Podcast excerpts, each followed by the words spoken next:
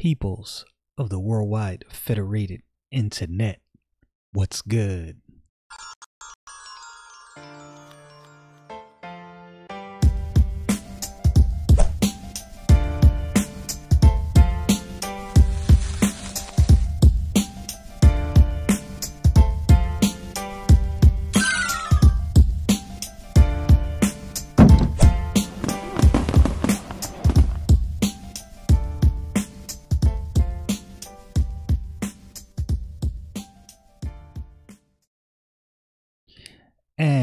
Returning to the book of Genesis, we are going to get right into chapter 42, verse 27.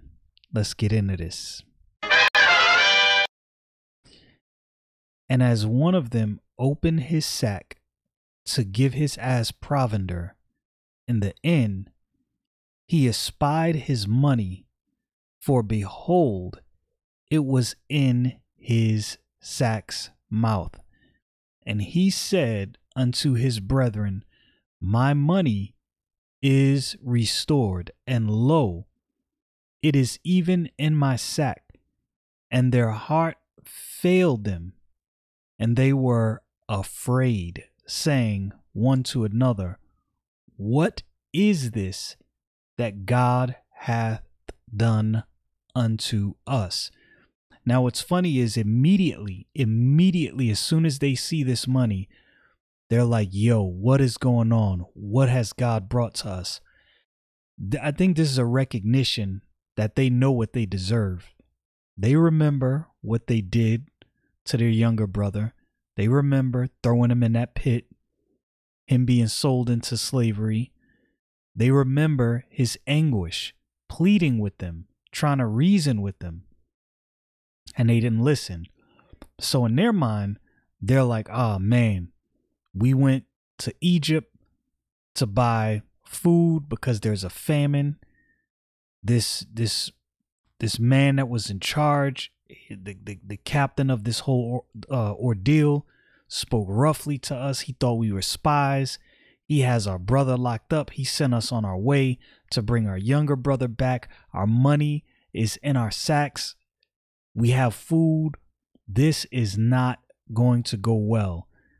Again, they have no idea that this is Joseph, their own brother, speaking to him. They have no idea that he's the one that had their money restored and returned to them. Unbeknownst to them, as fearful as they are in this whole situation, as much as they have no idea what's getting ready to go on, God is about to bless them greatly through Joseph. Isn't that something? They're about to get what they do not deserve from the very one that they persecuted and hated. Again, I think this is one of those areas where this is a foreshadowing or a a likeness of the Lord Jesus Christ, persecuted for us, died on a cross paying for our sin, and us receiving from him what we don't deserve salvation. I just got to stop and say amen to that. Verse 29, 29 and 30. And they came unto Jacob, their father, unto the land of Canaan, and told him all that befell unto them, saying, The man who is the Lord of the land spake roughly to us and took us for spies of the country. So they're like, yo, Pops, look, here's the deal. We went, the the man who was in charge thought we were spies, and he didn't really have kind words to say to us. This didn't really go down how we thought it was going to go down. Verse 31 through 34. And we said unto him, We are true men, we are no spies. We be twelve brethren, sons of our father. One is not, and the youngest is this day with our father in the land of Canaan And the man, the Lord of the country, said unto us, Hereby shall I know that ye are true men. Leave one of your brethren here with me, and take food for the famine of your household, and be gone. And bring your youngest brother unto me. Then shall I know that ye are no spies, but that ye are true men. So will I deliver you, your brother, and ye shall traffic in the land. Right now, at this point, put myself in their shoes, knowing what they did to Joseph, and they have no idea that this is Joseph they're speaking to. They're probably like, yo, we already defrauded our father out of one son. And now one is in prison in Egypt, and we're being asked asked by the Lord of Egypt to bring back the youngest son to prove we're not spies. They got to know Jacob is not going to take this well. He is not going to take this well at all. Not after everything that is that is befell him or so what he has thought befell him. They're trying to add grief on top of grief. Verse 35 And it came to pass as they emptied their sacks that behold, every man's bundle of money was in his sack. And when they, and when they, and when both they and their father saw the bundles of money, they were afraid. Now it's heating up now.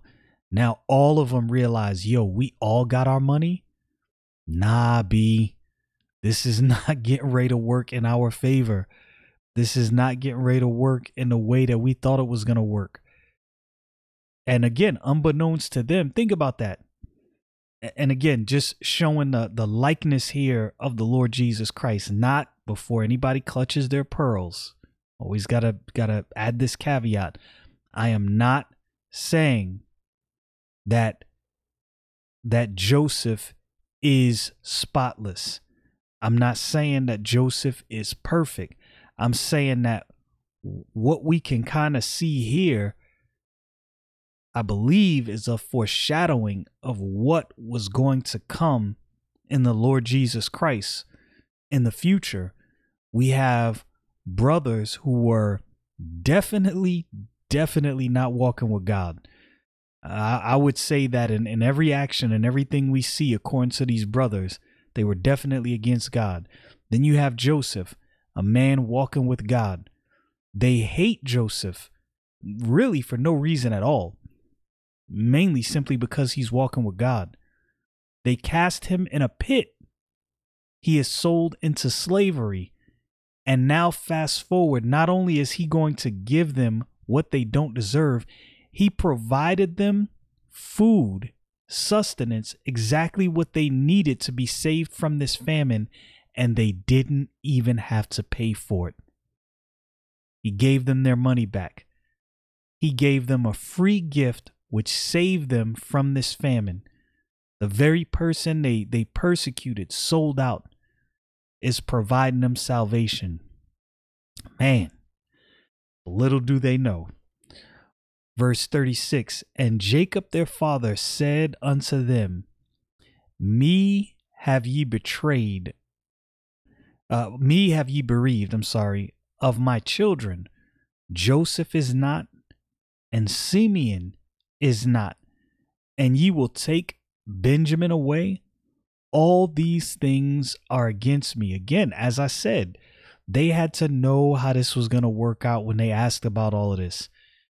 And now what Jacob is experiencing is grief on top of grief. He's like, yo, Joseph is gone. Right? I sent Joseph to to find out what, what you guys were doing, and you came back with his jacket with the blood on it.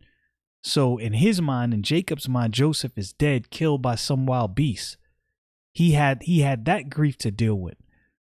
Now they're telling him, yeah, um, pops, you see what had happened was the this this Egyptian thought we were spies.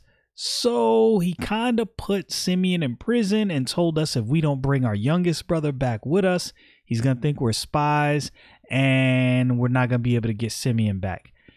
And on top of that, ooh, yeah, um we open our sacks and now we got all our money. So it's looking like we stole these goods and didn't pay for it. And now we have to go back to this land. Can you imagine the thoughts going through Jacob's head right now? He's got to be swimming in grief. Like this is just like, man, what what is going on? My life is just falling apart. And verse 37, and Reuben spake unto his father, saying, Slay my two sons, if I bring him not to thee.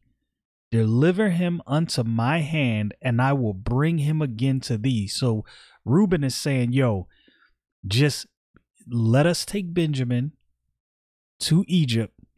I'm promising you, I'm going to bring him back. If I do not bring him back, you can slay my two sons. This is how serious it is. This is so serious that Reuben is ready to offer up his two sons as a human sacrifice if he does not bring Benjamin back. So if if they've gotten to this point, you got to imagine like we're reading this and sometimes when you when you're reading something like this, you kind of miss the the the chaos of the situation. I would imagine it's chaotic right now.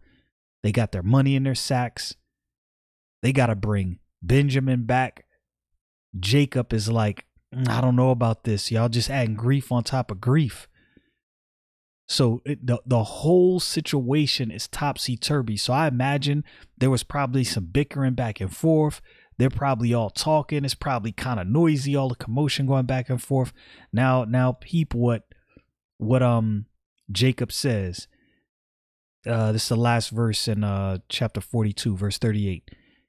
And he said, My son shall not go down with you, for his brother is dead, and he is left alone. If mischief befall him by the way in the which ye go, then shall ye bring down my gray hairs with sorrow to the grave. Jacob is having none of this.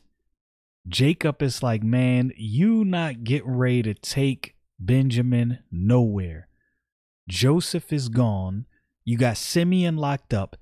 And if I send you away with Benjamin and something happens to him and you return without him, I'm going to go sorrowful all the way to my grave. So this just got serious for them. And imagine what I would imagine is all of the things going through their head and all of the thoughts they have concerning their folly, what they did to Joseph, throwing him in a pit, him being sold to the Ishmaelites and then being sold to Potiphar. Now they didn't know that part. They had no idea what happened to him. They and and they they think if you if you remember in the previous video, they have an inclination that he might be dead. They don't know. They have no idea what happened to him. They don't even know that it's Joseph that they're talking to. So imagine all the frantic thoughts going through their brain their father still has no idea what they did to Joseph. They never fessed up to this. So they got to be thinking to themselves, God is definitely getting ready to rain down judgment on all of us for what we did. And again, this is why I say this is definitely, in my opinion, a picture of what the Lord Jesus Christ was going to do moving forward. Because not only are they going to be blessed, they they they have been s- saved from the famine. They got their money back. They didn't even have to pay for it. And they're about to be blessed beyond their wild beliefs because of their brother Joseph. The very one they sold out is going to bless them. They are literally going to get exactly what they do not deserve. What they deserve in this instance is straight up wrath. What they are going to receive is abundant mercy. Man, y'all know what it is. Stay frosty, people.